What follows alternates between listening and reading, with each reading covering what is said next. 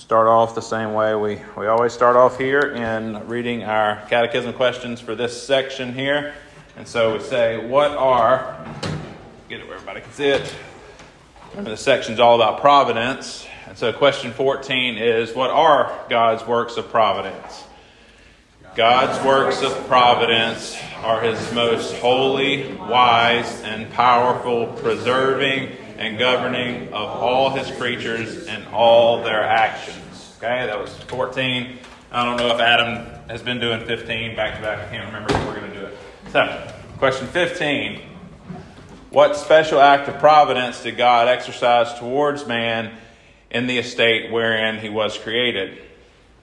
When God had created man, he entered into a covenant of life with him upon condition of perfect obedience forbidding him to eat of the tree of the knowledge of good and evil upon pain of death. Okay, so he's going to come back and cover this question in the, the final week or two, I think. But the majority of the time is going to be spent on just providence in general.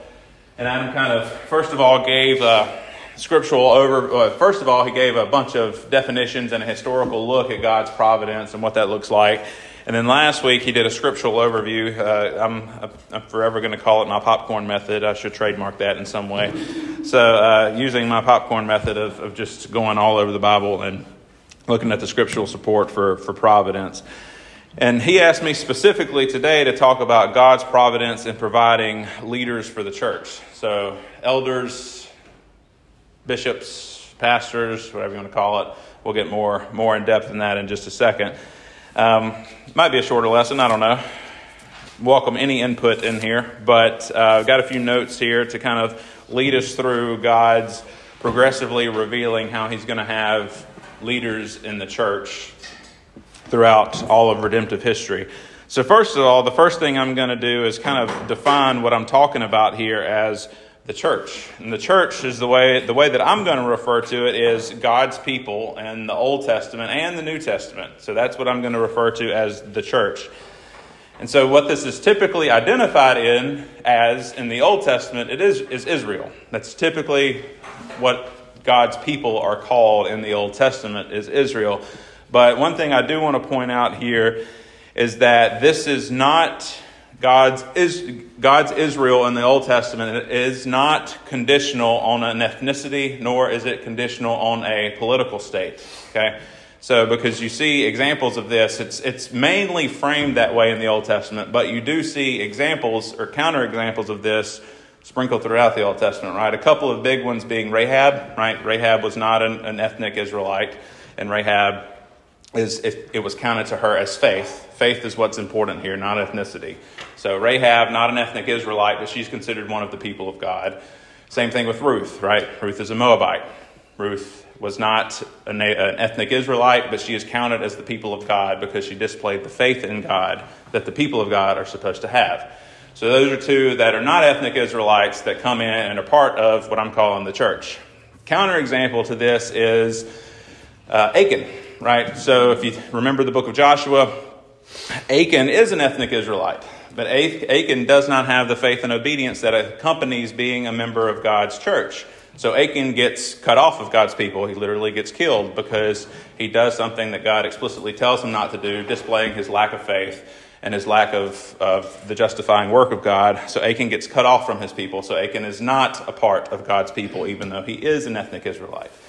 You see that all throughout the Old Testament, same, same patterns. Um, God eventually cuts off a lot of the people whenever they go into Babylonian captivity because they do not have the measure of faith that is needed to be a part of God's people.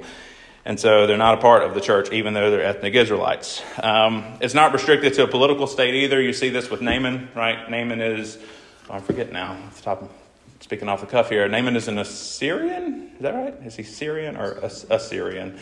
I don't remember. Syrian? I don't remember. So it's on the record. I don't, I'm off here. I'm not infallible. So, um, Naaman, right? He's a political leader of a foreign country. He's a political leader of a foreign country, but he does display the measures of faith to be measures of faith to be counted as a member of God's people. So it's not dependent, it's not conditional on ethnicity nor political state. Okay, Israel is God's people. Israel is the church in the Old Testament. Yeah. So those are examples, counterexamples to that. And so we're going to kind of step through how God provides leaders for his church in the Old Testament and then step over to the New Testament in the same way. And another thing I want to first point out is that this is all, remember, redemptive history is building up to Christ coming to redeem his people. That's the whole point of the whole thing Christ coming to redeem his people.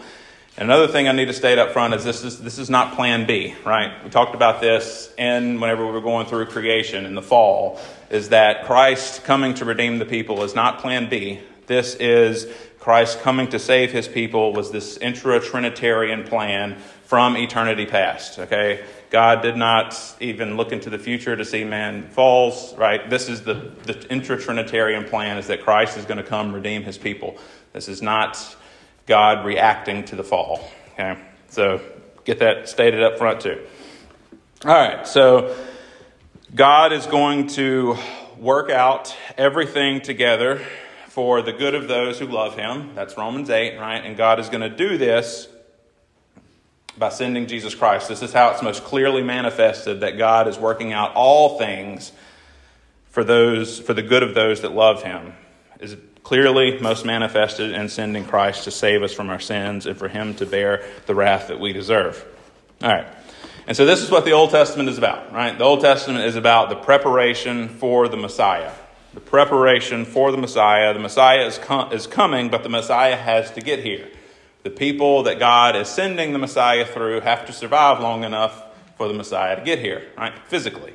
So, that's what the Old Testament is about, overarching, right? There's tons of details in there, but that's kind of the overarching theme of the Old Testament. He's got to serve everyone that chronologically comes before the Messiah, at least in his humanity, right? They, these people have to be preserved. The line of the Messiah has to be preserved in his humanity. And so we're going to look at four examples, right? In God's providence, you can see God's providence touching everything in the Old Testament, right? It's, it's everything, everything is there. You see it all throughout the Old Testament. See it in the New Testament too. But specifically in the Old, you see God actively involved in the lives of his people, a whole lot there in the narratives explicitly, right?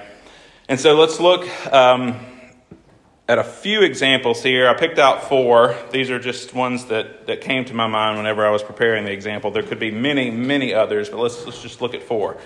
First of all, uh, Adam alluded to this a little bit last week, and I'm, i think he's going to might might go into a little more detail about this one. But first of all, it's probably probably one that you would probably think of if you were thinking about this too. Is the life of Joseph. Okay, so you see, you remember uh, Joseph, right? Joseph is as Jacob's uh, son that he loves more than the other sons, for better or for worse, and he favors this son. And in part of favoring this son, throughout all the culmination of the favoring, he gives him the coat and it makes all the, the other brothers extremely jealous about all the favoritism that Jacob has shown to Joseph. And so they, first of all, they think about killing him, but in God's providence, they did not kill him, first of all. They instead threw him into a pit and then sold him to some Ishmaelite slave traders that were coming along. And then whenever they sold him to, to those slave traders, the slave traders took him down to Egypt.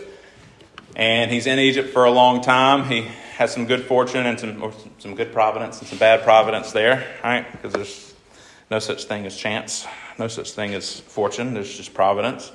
He has some good providence down there, some bad, sweet and bitter.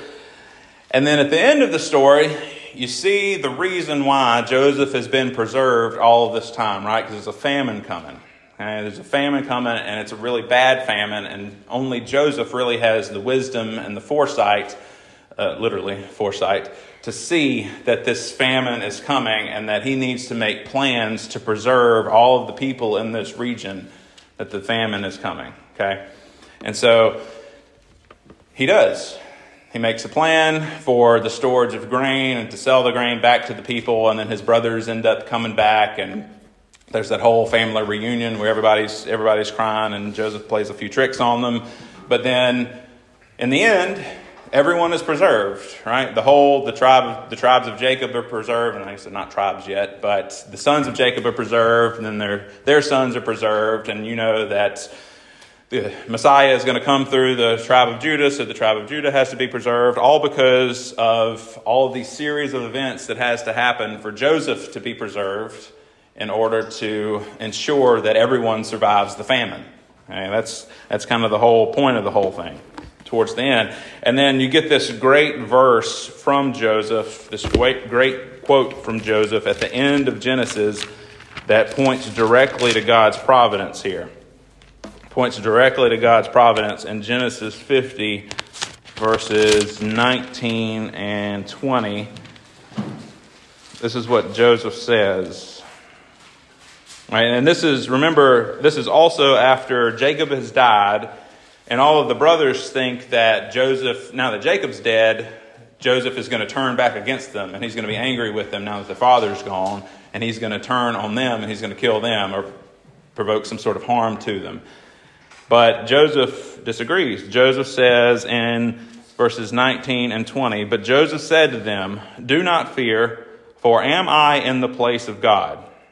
As for you, you meant evil against me, but God meant it for good, to bring it about that many people should be kept alive as they are today. Okay? So that's pointing directly to God's providence. Even things that seem to be evil are part of God's providence that may be hard for us to process, especially when those evil things are happening to us. These things are still part of God's providence for the preserving of His people, for Him working out everything for the good of His people. Okay? Even if it might seem evil, even if it is evil, it's still part of God's providence. You see this most clearly manifested on the cross, right? There's no greater amount of evil that was displayed in the history of the world. It's on the cross when the perfect, unblemished Son of God is sacrificed for the benefit of God's people, to bring about the good for God's people. So even all the massive amount of evil that's happening there is under God's providence to bring about good. So, I wasn't going to plan on bringing up Jesus that quick, but there it is. So, Joseph, there's the life of Joseph as an example of God providing, remember, we're talking about here, a leader for his church. Okay? That Joseph was one of those leaders. Next example, David. So, David, this is, we're just going to briefly hear one verse, one verse in 1 Samuel 16. You know, David being the greatest king in the history of Israel, the man after God's own heart the one whom all of the other kings are going to be judged. Uh, David is such an important figure in, in biblical history and in covenant theology that God makes a covenant with him, that one of his sons will be on the throne forever. This will be Christ, and Christ, uh, and many of the descriptions that he has described in the New Testament, one of the main ones is the son of David. If you were here for my Advent sermon, then you know a whole lot about that, because that's kind of what it was all about God, uh, Christ being the son of David. But so, in order for Christ and the Messiah to come through the Davidic line and for him to assume his rightful kingship as the son of David, first thing that has to happen is for David that has to be made king first, right? So David has to come about as a ruler or a leader of God's people.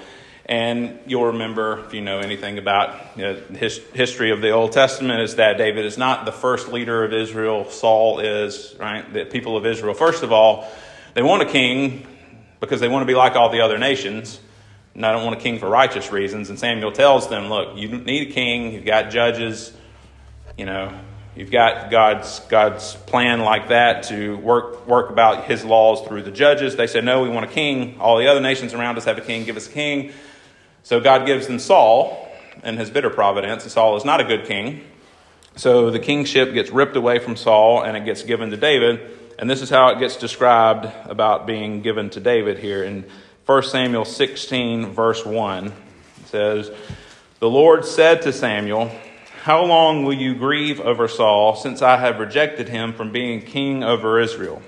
Fill your horn with oil and go, and I will send to you Jesse, send you to Jesse the Bethlehemite, for I have provided for myself a king among his sons.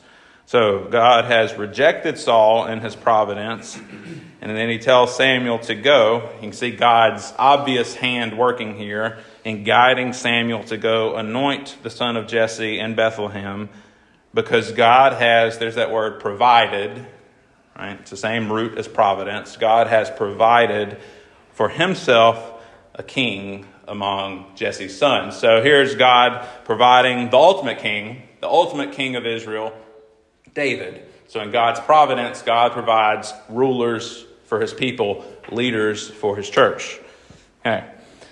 Now, the next one, so that's David. We got Joseph, we got David. I said I was going to give you four examples here. The next one is uh, Cyrus. Cyrus is kind of an interesting case because Cyrus is not really technically a leader of the church. Cyrus is a king of Persia.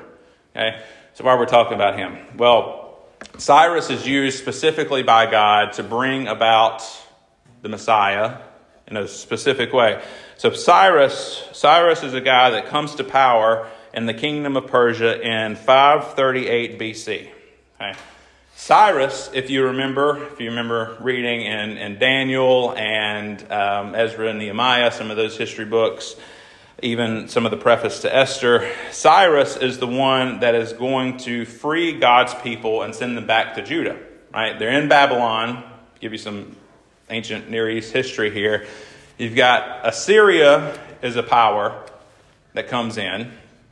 Right? You've got Assyria they take over the land. Babylon then comes in and they take over all of the land that Assyria captures, including Judah. Assyria was never able to capture Judah. They pretty much captured everything around it, but they weren't able to capture Judah. They didn't make it down to Egypt either. But Babylon comes in and captures all of the land of Assyria, including Judah and Egypt, and they take all the Judeans off captive into Babylon, right? You know that. Well, after that happens, then Persia overtakes Babylon.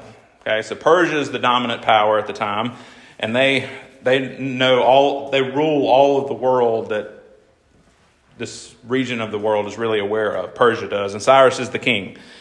And Cyrus is the one that frees the people and sends them back to Judea or Judah. But here's a very curious thing, a very awesome thing. 200 years before Cyrus does this, this is back when Assyria is the dominant power. 200 years before this, Isaiah makes a prophecy in Isaiah 45. In Isaiah 45, verses 1 through 13, this is what it says. This is a prophecy. 200 years before Cyrus sends the people of Judah back to Judah. It says, Isaiah says, Thus says the Lord to his anointed so, a leader that God has placed for a purpose. To Cyrus, 200 years before Cyrus is around, whose right hand I have grasped to subdue nations before him, to loose the belts of kings, to open doors before him, that gates may not be closed. I will go before you. Now, this is God talking. And level the exalted places, and I will break in pieces the doors of bronze and cut through the bars of iron. I will give you the treasures of darkness and the hoards and secret places, that you may know that it is I, the Lord, the God of Israel, who call you by name. For the sake of my servant Jacob and Israel, my chosen, I call you by name. I name you, though you do not know me. I am the Lord, there is no other. Besides me, there is no God. I equip you, though you do not know me, that people may know from the rising of the sun and from the west that there is none besides me. I am the Lord, there is no other. I form light, I create darkness, I make well being and create calamity. I am the Lord who does all these things. Shower, O heavens, from above, and let the clouds rain down righteousness. Let the earth open that salvation and righteousness may bear fruit. Let the earth cause them both to sprout. I, the Lord, have created it. Woe to him who strives with him who formed him, a pot among earthen pots. Does the clay say to him who forms it, What are you making? Or, your work has no handles. Woe to him who says to a father, What are you begetting? Or to a woman, With what are you within, with what are you in labor? Thus says the Lord, the Holy One of Israel, and the one who formed him. Ask me of things to come. Will you command me concerning my children and the work of my hands? I made the earth and created man on it. It was my hands that stretched out the heavens, and I commanded all their hosts. I have stirred him up in righteousness, and I will make all his ways level. He shall build my city and set my exiles free, not for price or reward, says the Lord of hosts. So, everything that's going to come about 200 years from now, God is guiding the whole way. He's created all this, He's guiding it for His people. God even Um, taunts is a bad word here because it has bad connotations to it. But God, God rightfully displays His power here in what He is saying. I bring all of these things to pass.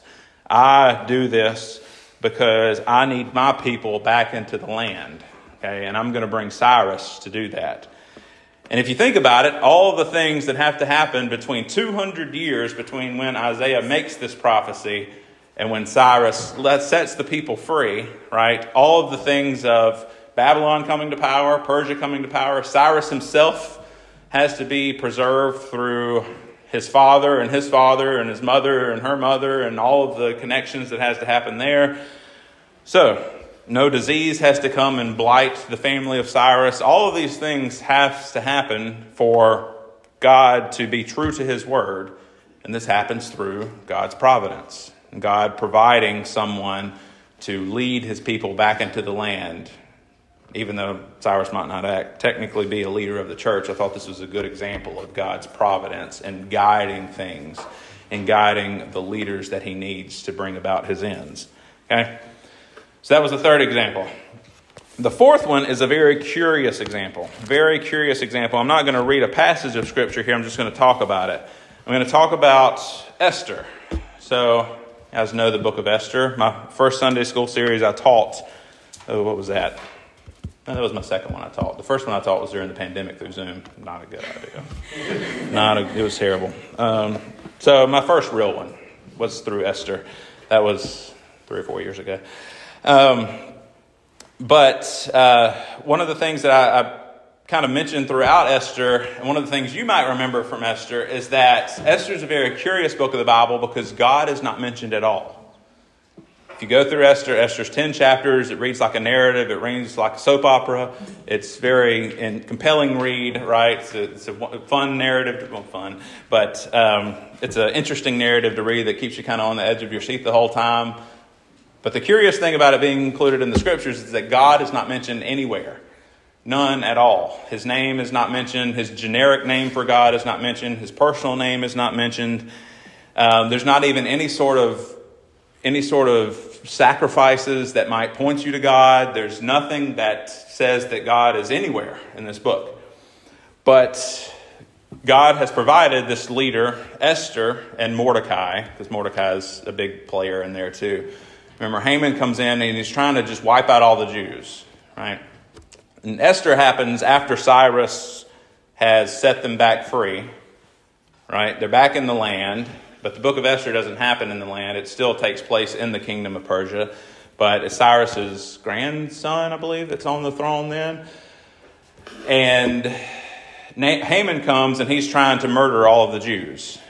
But remember, the Messiah still got to come from the Jews, right? That's prophecy has to be fulfilled. So God provides Mordecai and Esther to lead the people out of this, this genocide that Haman plans. But the curious thing is that God is not explicitly told, it's not, we're not explicitly told that it's God doing this, but you can see it throughout the whole book, right? Whenever the king, Ahasuerus, wakes up in the middle of the night and when he wakes up, he wakes up because of a dream, right? Who gives you dreams? God gives you dreams. He wakes up because of a dream. And when he wakes up, Haman just happens to be at the door whenever he's trying to make his, his play there. But then uh, later on in the book, Haman, um, Esther prepares these two feasts and she convinces the king to, that there's a person that's trying to kill her people. And then she reveals that it's Haman that's doing this. And then the king is so mad that he comes, he goes out into his garden to cool off a bit. But whenever he comes back in, there's a situation that he walks in on that he sees that something that he thinks is happening, it's not actually happening. But he happens to walk in at exactly the, the point to where he thinks Haman is assaulting his queen. And so he, he hangs Haman on the gallows at that point, and then he gives Esther whatever he, she wants and, and saving the people, and they're able to actually plunder the people that are trying to kill them. But you can see God's hand of providence throughout this entire book for all the timings to occur exactly how they need to work, even though God is not mentioned. And that is a great comfort for us in our day. I think Esther is one of the most comforting books in that way because we don't get direct revelation from God anymore, right? That's closed now. The direct revelation from God is contained here. And but you can still see God's hand working to bring about the preservation of his people and to bring him where they bring them where they need to go. And so Esther is a very comforting book in that way. So those are the four examples that I was that I was going to give of God providing the leaders for His church: uh, Joseph, David, Cyrus, and then Esther slash Mordecai. All right, and then before we move on to the New Testament, I was going to give one counter example. Counter example here where God brings a big old fat condemnation on those that are doing a terrible job at being leaders, and this is in Ezekiel 34. In Ezekiel 34, one of the things we're point out through through the rest of today is that God's leaders are often called shepherds here. They're called it throughout the Old Testament, especially the kings and the judges and the princes of the people are called shepherds. They're called that in the New Testament quite a bit as well, and they're called that explicitly here in Ezekiel 34, verses 1 through 10. It says, The word of the Lord came to me, Son of man, prophesy against the shepherds of Israel. Prophesy and say to them, even to the shepherds, Thus says the Lord God Ah, shepherds of Israel, you who have been feeding yourselves, should not shepherds feed the sheep?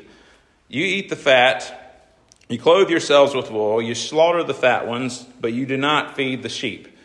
The weak you have not strengthened, the sick you have not healed, the injured you have not bound up, the strayed you have not brought back, the lost you have not sought, and with force and harshness you have ruled them. So they were scattered because there was no shepherd, and they became food for the wild beasts. My sheep were scattered; they wandered all they wandered over all the mountains and on every high hill. My sheep were scattered over all the face of the earth, with none to search or seek for them. Therefore, you shepherds, hear the word of the Lord. As I live, declares the Lord God, surely because my sheep have become a prey, and my sheep have become food for all the wild beasts, since there was no shepherd, and because my shepherds have not searched for my sheep, but the shepherds have fed themselves and have not fed my sheep. Therefore, you shepherds, hear the word of the Lord. Thus says the Lord God Behold, I am against the shepherds, and I will require my sheep at their hand and put a stop to feeding the sheep. No longer shall the shepherds feed themselves. I will rescue my sheep from their mouths, and they, that they may not be food for them. So you got this condemnation here on the leaders of Judah at this point that they are not taking care of the sheep. The shepherds are not taking care of the sheep. That is not the way it's supposed to be. Right? So, what does God do? God is going to provide new shepherds. God is going to lead the sheep in the way that they need to go. And that brings us to the New Testament and the New Testament model for the leaders of the church or the leaders of God's people. First of all, to point this out again, in the New Testament, as there is in the Old, this is not dependent on ethnicity. This is not dependent upon political state, but we are all united to each other under the blood of Christ. There is no Jew, there is no Greek, all united under the blood of Christ, the head shepherd, the good shepherd, the ultimate leader, right? So we get that from John 10 whenever we were going through the I am statements. I covered that. Dirk covered it again last week that there is a good shepherd, a good shepherd that takes care of his sheep, that has chosen his sheep and will take care of them. But that good shepherd has ascended on high, and when he ascended on high, he left out he left under shepherds to take care for the sheep for him physically here, right? And so, when he ascended, he right before he com- he ascended, he commissioned these under shepherds to first to go out and spread the gospel. Right? Does that in, in the book of Matthew go out and spread the gospel. They start in Judea and then they spread it to the ends of the earth. That's the Great Commission to go out and to do that. This starts with the 12 apostles, minus Judas, and then adding Paul later. Right? These are the 12 men that have been commissioned directly by Christ, who learned from him directly. Starts with them.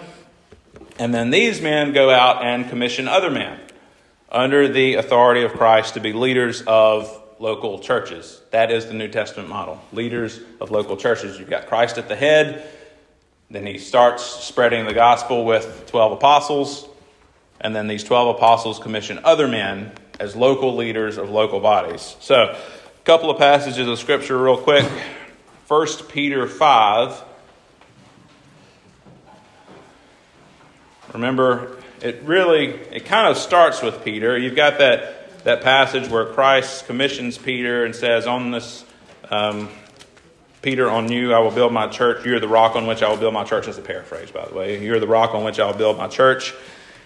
And so Peter is kind of the the first under shepherd, the first pastor, the first overseer. And Peter writes this in his general, first general epistle in chapter 5. If I can get there, I was going the wrong way while I was talking.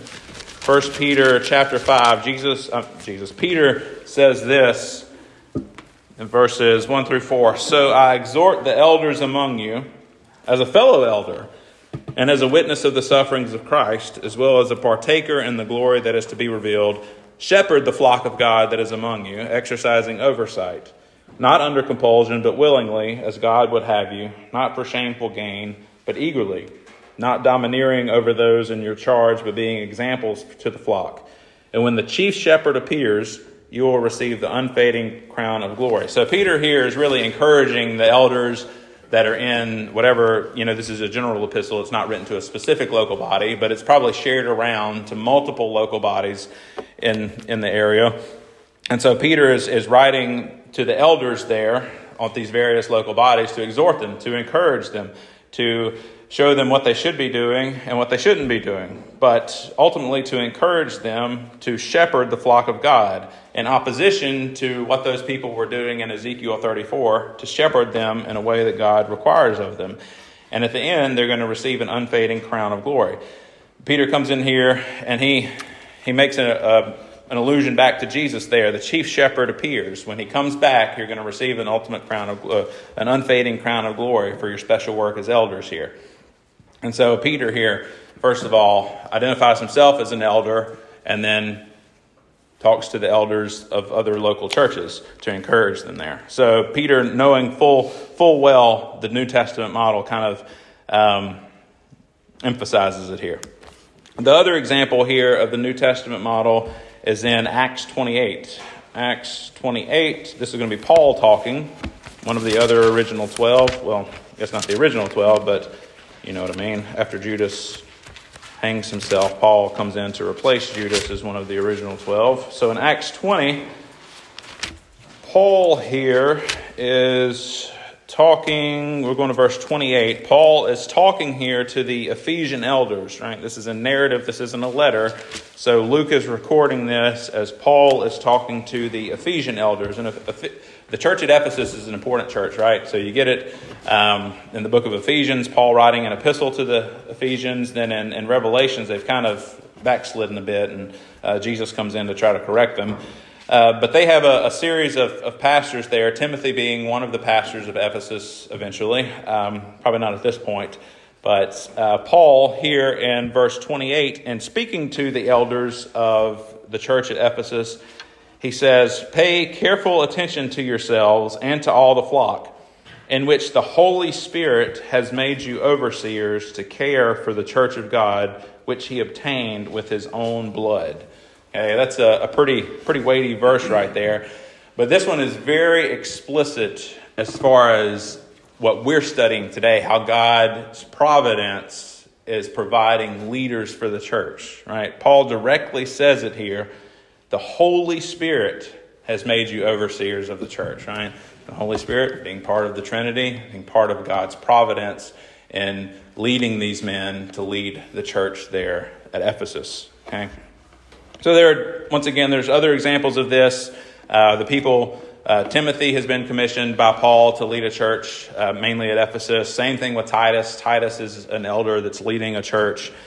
And so, what this, like I said, again, the New Testament model, just to reiterate, you've got the head shepherd, the good shepherd, the chief shepherd, Jesus Christ. You've got his under shepherds there that are go that go out, and these under shepherds go and commission other under shepherds to lead local churches. Okay? And what's interesting in this is that uh, once you read through the rest of the Old Testament, I mean, the New Testament, is that really most of the authority for the decisions made in the local body lies on the men that are leading the local body. That's why we're Congregationalists. Okay? We're Baptists, we're Congregationalists. So, the decisions, the authority for the decisions made in the local body lies on the shoulders of the men leading the local body. Now, some of the times the men don't do a great job, and so Paul has to come in, or um, John, or Peter, or James even has to come in and has to correct some things that they might be doing wrong through their apostolic authority. But in general, the authority and the weight of responsibility also for the decisions made lie on the men that are leading the local body there. Okay? That's why we're congregationalists. And so, like I said, the responsibility to shepherd lies with the local shepherds, lies with the under shepherds. And just as a point to bring up right here, we as Baptists do not make a distinction between the words bishop, elder, pastor, overseer, overseer, or shepherd bishop, elder, pastor, overseer, or shepherd all mean the same thing to us. They're all based on the same Greek word, episkopos, and they all mean the same thing to us Baptists. So just going ahead and point that out too. Um, whatever title, we, we typically use pastor, elder here, but they all, all those words mean the same thing to us as Baptists. Okay. And once again, just to reiterate that this all happens under God's providence, right? The church is obtained with the blood of Christ. Paul says that in verse 28 of Acts 20. And he also says the Holy Spirit is the one that guides the local leaders, who has placed the local leaders there and guides them. Okay? The Holy Spirit is the one that establishes the leaders of the local churches. So this is the New Testament model. Once again, this is all under the topic, the umbrella of God's providence in providing leaders for his people the church. All right. So we're coming up pretty close to the end here, and a couple of things that I would I told Adam that I would bring up that I would mention is some of the responsibilities of as a member of a New Testament church in this context. One is to pray for your elders, right? This should be obvious. We should all be praying for Pastor Thomas because um, like Peter describes, like Paul describes in other places, this is a, a weighty responsibility to be an elder pastor of a church. So we should be constantly praying for your elders in your local church. At the same time, you should hold them to, to the standards of Scripture. If your, your elder is your elder pastor is not infallible, right? We know that all men are not. So we should hold them to the standards of Scripture. But at the same time, you're holding them to the standard of Scripture. You are to trust in God's providence and who He has placed in the leadership of the local body. Right? So hold them to the standard of Scripture, but trust in God's providence and who He has placed in the leadership of the local body. Now, I'm not talking about here, you see this a lot in a lot of the hyper charismatic churches that they have this this idea of I think they phrase it as touch not God's anointed, right? They're not you're not allowed to question at all the leaders of the church, the pastors, elders. You're not you can't bring any anything say anything negative about them or bring anything against them even if it's based on scripture. So you have to hold these both of these things in your hand. Trust in God's providence and who is provided to lead the church, but at the same time hold that leader to the standards of Scripture, right? So, those are two things that you have responsibility of as a member of a New Testament church. And then, one thing Adam specifically asked me to mention is to be careful of the online trap of thinking that your best spiritual growth is go- spiritual growth is going to come through the internet. Okay? God has provided local churches as the place where people grow. And I know there is a great temptation, right? The internet is a two edged sword in a lot of ways. And there are many great preachers, there are many great podcasts, there are many great forums out there. And you can learn a lot of great things here. But do not fall into the trap of thinking that that that that is where your best spiritual growth is going to come from because your spiritual growth is going to come from right here in the local church because this is the way that God has set it up. Okay? He has set up all of us to encourage and exhort each other. He has set it up to where the leaders of the church are the ones that you get the most spiritual growth from, not the internet. Okay? And this is, I think, uh, something that has helped me think about this and a lot of other things, honestly, is to think about the time period in which Christ came. Okay? There's, this actually has a lot of implications for a lot of things in the Christian life the time period and the technology available whenever Christ came, right?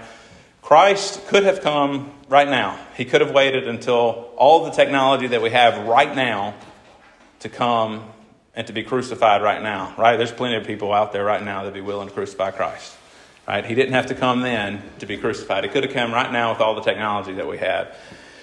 But he was concerned and he came during a very specific time, right? He could have came right now whenever we could have recorded everything that he said. Instead, we just have this. This is what he wanted recorded. He could have came right now when every video, every picture could have been taken of him and we would have had we would have known exactly what he looked like, but he didn't. So we don't.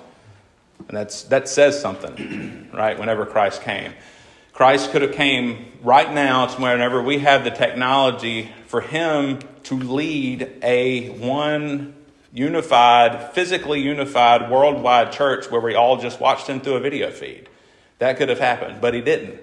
He came during the time period that he came, and he commissioned these local churches physically to be the places where his people are going to grow. And that says a lot, right?